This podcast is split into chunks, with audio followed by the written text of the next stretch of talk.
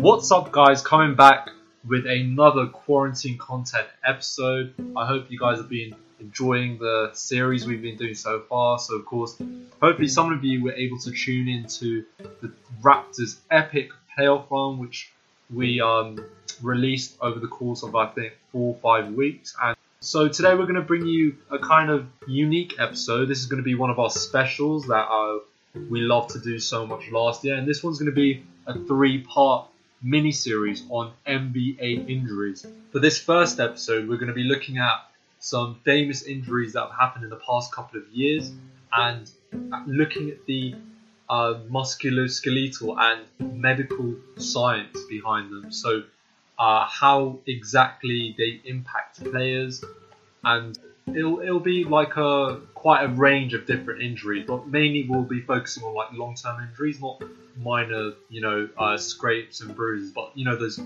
impactful injuries that uh, we hope that all players in the league don't have to suffer, such as your ACL tears, your broken bones, that kind of thing. Our second episode will be about how to prevent those types of injuries. So there we'll talk about um, the much loved and revered load management, one of my favorite aspects of the modern NBA. Um, and you know the different kind of exercise that players do in order to avoid injuries nowadays. And going on to our third and final episode, that'll be like a recovery episode. So we'll look at how the road to recovery, uh, different NBA players, so how they come back and if they're able to say reach the same heights that they were able to uh, pre-injury, and to look at how really devastating some of these injuries can be on the athleticism of uh, some of the NBA's top top players. So, um, without further ado, I'll go straight into it.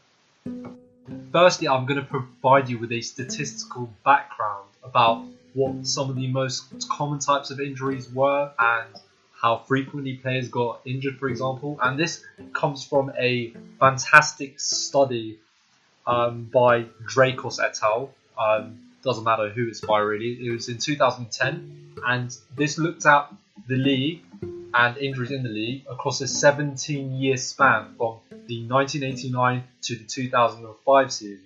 Firstly, they found that the rate of injury was 19.1 per 1,000 athlete exposures.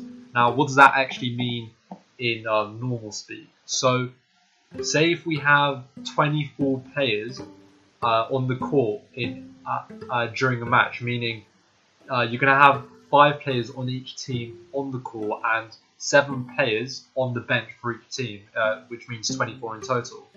So, across a two game span, one of those players is likely to uh, suffer from an injury. That's what that statistic means. So, uh, this shows again injuries aren't uncommon, which is not that unsurprising. And in our episodes, we're going to be focusing on some slightly more serious injuries because, of course, a lot of the injuries that NBA players suffer are uh, rather uh, minor ones, which cause them to miss maybe one, two, three games.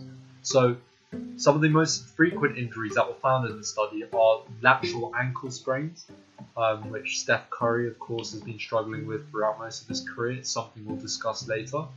And these made up 13.2% of injuries suffered. Then we have patellofemoral inflammation. What does this mean? This basically means inflammation in the knee area. This happened in 12% of players. Lumbar strains happen in 8% of players. So your lumbar region is basically your lower back.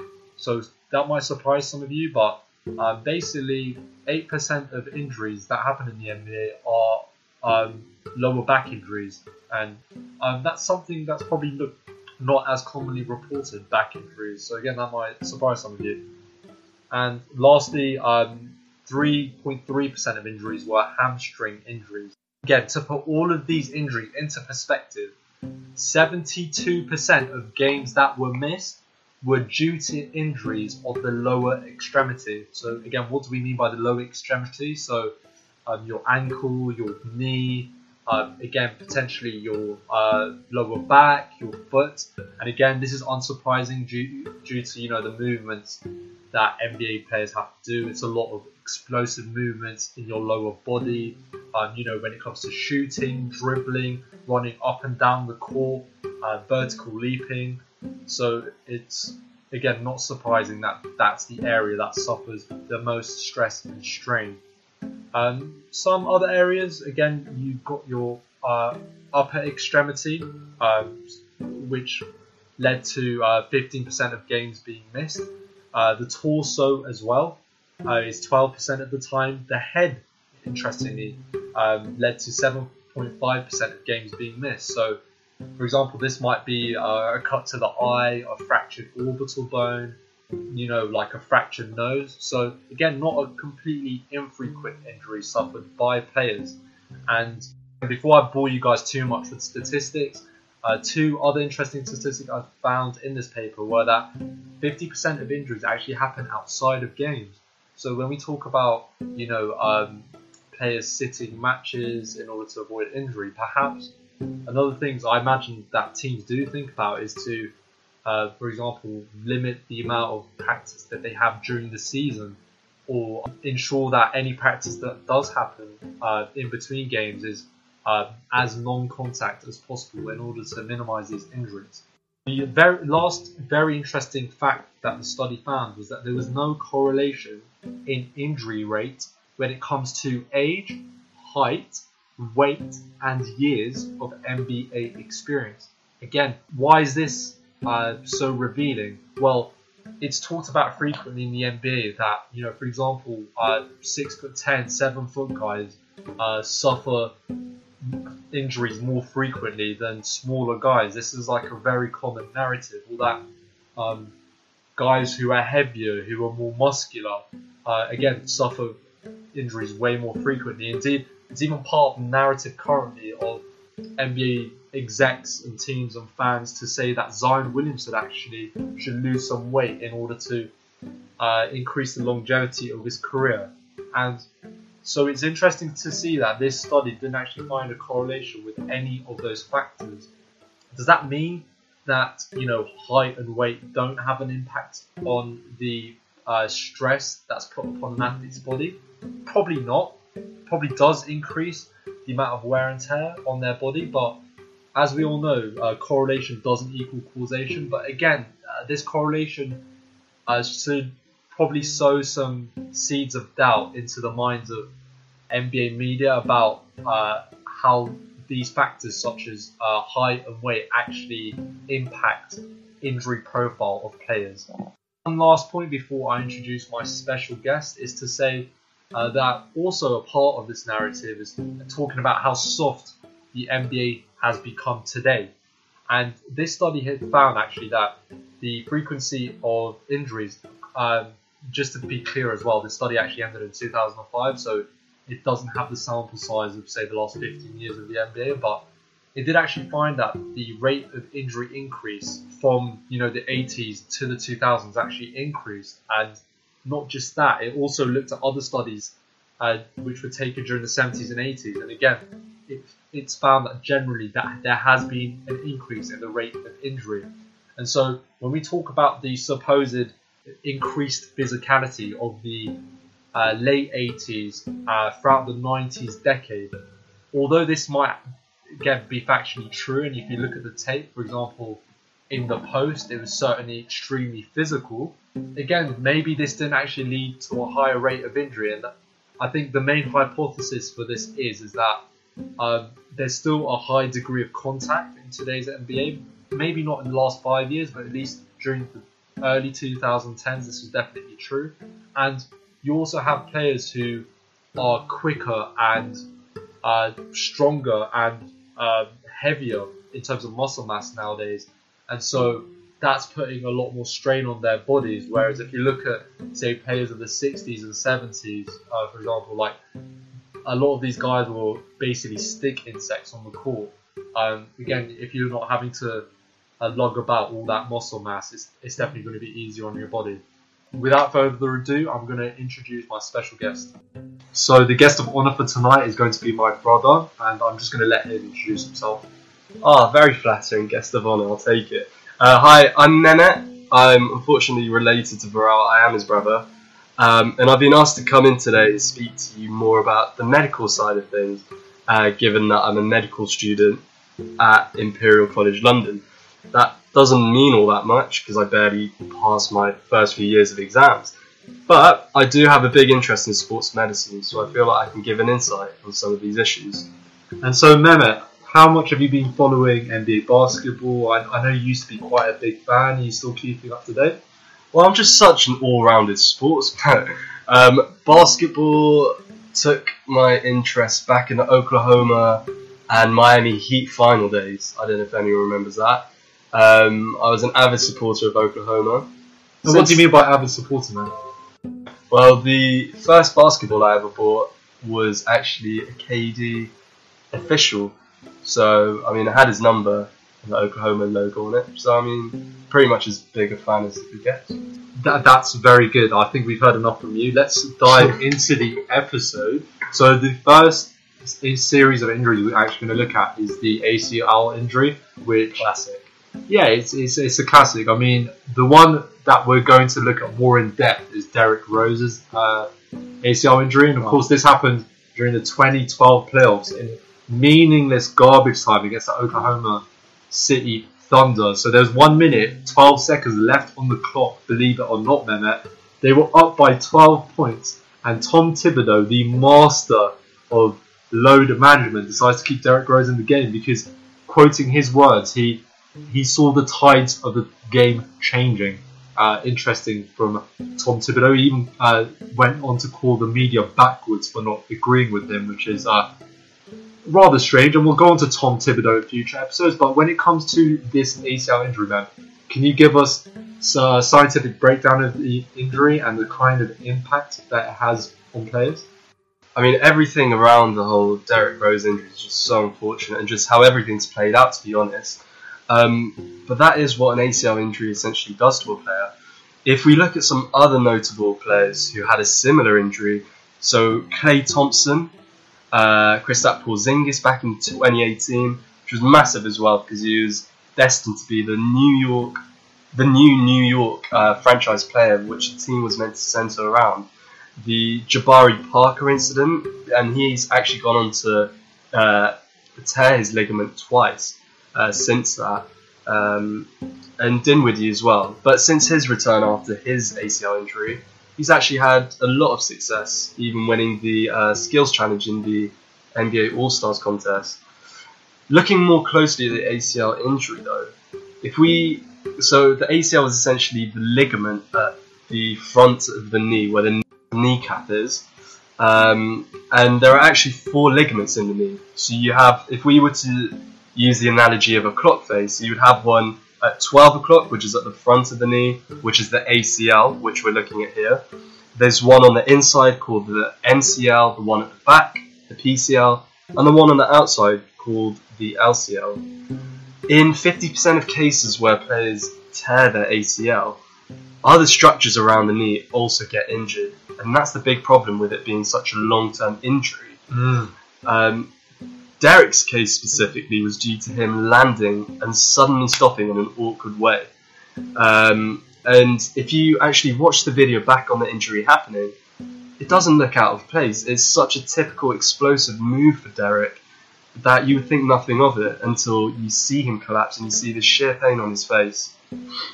The other ways in which an ACL tear can actually happen is if you suddenly change direction or you have someone directly hit your knee when it's completely planted and straight and right. right.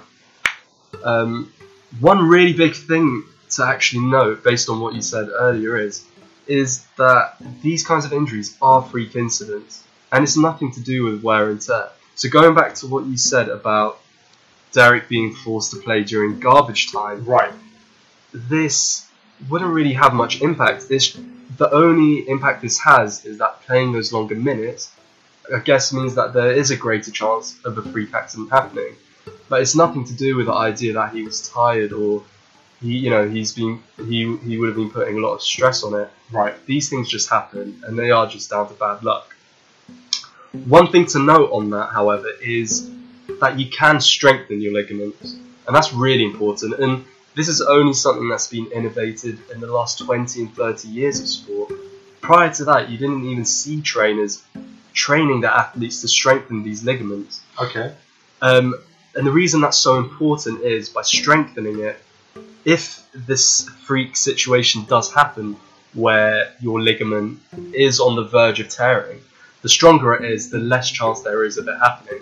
Okay. And But there's never a guarantee. Yeah. so, uh, sorry to interrupt there, but who actually pioneered this? Um, let's call it uh, ligament strengthening. Was there a particular individual who played a role in that? So I think it came around the time when the teams also started looking at strength conditioning as well. And I'm sure some of the viewers would have watched the recent Chicago Bulls documentary called The Last Dance. And you see in that Michael Jordan mentioned the um, the athletic trainers coming in and actually starting strength conditioning with them for the first time. And it would have happened around that time.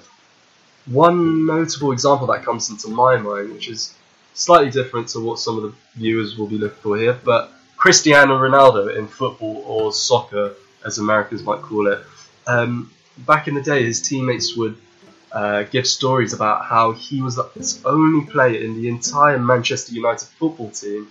Bear in mind, one of the biggest teams in the world, who would day in day out strengthen those ligaments, um, and everyone else thought he was crazy. But that's why he's at his age now, which is I, I think 35. Is 35 yeah, in his mid 30s. Most Yeah. people would be looking to finish their career, but he's only getting stronger. Yeah. We'll talk about strengthening and injury avoidance in future episode. However, men, um, can we talk about what kind of immediate impact that this has on players?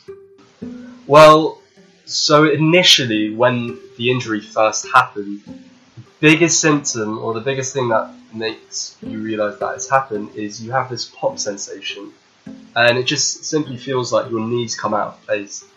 Um, and the outcome of the injury in both the short term and long term is that you get a lot of pain around the knee. That's the biggest thing that initially happens, and you'll see a lot of players screaming and clutching at their knee Hmm. uh, because of that sheer pain. Um, the the other thing which happens, especially in the long term as well, is that you have a lower range of movement. And what I mean by that is one big movement that gets affected is when you flex your knee. Uh, sorry, you flex your leg at the knee into your bum, and that movement itself is uh, is definitely restricted, and a lot of players will never ever be the same as they were.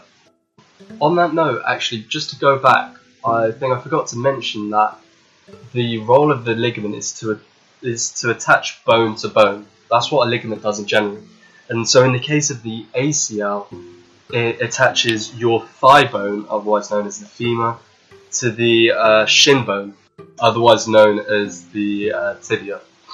Now, the reason that's important is is that the once the ACL gets torn, you have a lot of looseness around the joint, and so it means there's a higher chance of those bones sliding over each other and having the sensation that the knee is out of place. And just as an analogy, so that people can somewhat picture what that means, is imagine you have a cup in your hand Yes. and you place a ball inside of it. I'm imagining. Please do. This is going to get really exciting. Look, and then you start swirling that cup around.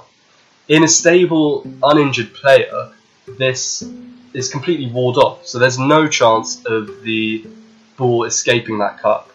If we then suddenly introduce an ACL ligament tear, Mm-hmm. this you can almost imagine a hole being formed in one of in the walls of the cup. Yeah. So whenever you swirl it around in the future, that ball's going to pop out. And so Mm. that's the sim- similar analogy here. Right. And if we look at recovery, that means placing quite a weaker barrier. So not the same barrier that the cup has, something slightly weaker so that if you swirl it and there's enough pressure on it, it will still pop out. Does that make sense? And on that beautifully poetic note, You're welcome. we'll move on to the next injury for this episode, which is going to be Kevin Durant's Achilles injury. Mm, yeah, what a coincidence that we're mentioning KD again. But yeah, this injury was a lot more memorable and obviously a lot more recent, happening in Game 5 of last year's NBA Finals. Now, looking at the Achilles tendon specifically, let's talk about what a tendon is. It the role of a tendon is to connect muscle to bone. So in the Achilles tendon specifically, that's the connection of the calf muscle to the heel bone. If we look at some other notable players who had a Achilles tendon tear, let's look back at Kobe towards the end of his career, DeMarcus Cousins. Also, I might I quickly have to mention R.I.P. Kobe, the Black Mamba, absolute goat. Also, RAP to DeMarcus Cousins' contract situation, going from what could have been 40 million to 2 million, but that's another topic. We'll move on. Other players include Brandon Jennings and Wesley Matthews as well. And some of these guys, you know, they had very promising careers, but something like an Achilles tendon rupture or tear, just, it, can be career ending in a lot of cases. We'll look at that in a second. The it, the Achilles tendon is actually the strongest tendon in the entire human body, and that just goes to show how much sheer force is actually needed to cause a tear in, in that tissue. The role of the Achilles in the human body is to stretch out so you can flex and extend your foot at the ankle, which in other words means just moving it up and down. It also absorbs a lot of force when you're landing from a jump, um, and also provides a lot of power when you're pushing off for running or jumping. So obviously, in the case of a basketballer, or just any athlete in general, these movements are so crucial. Um, and much like the knee ligament tears, this is a freak injury, and that has to be noted. And it is purely down to bad luck when it happens in a young athlete.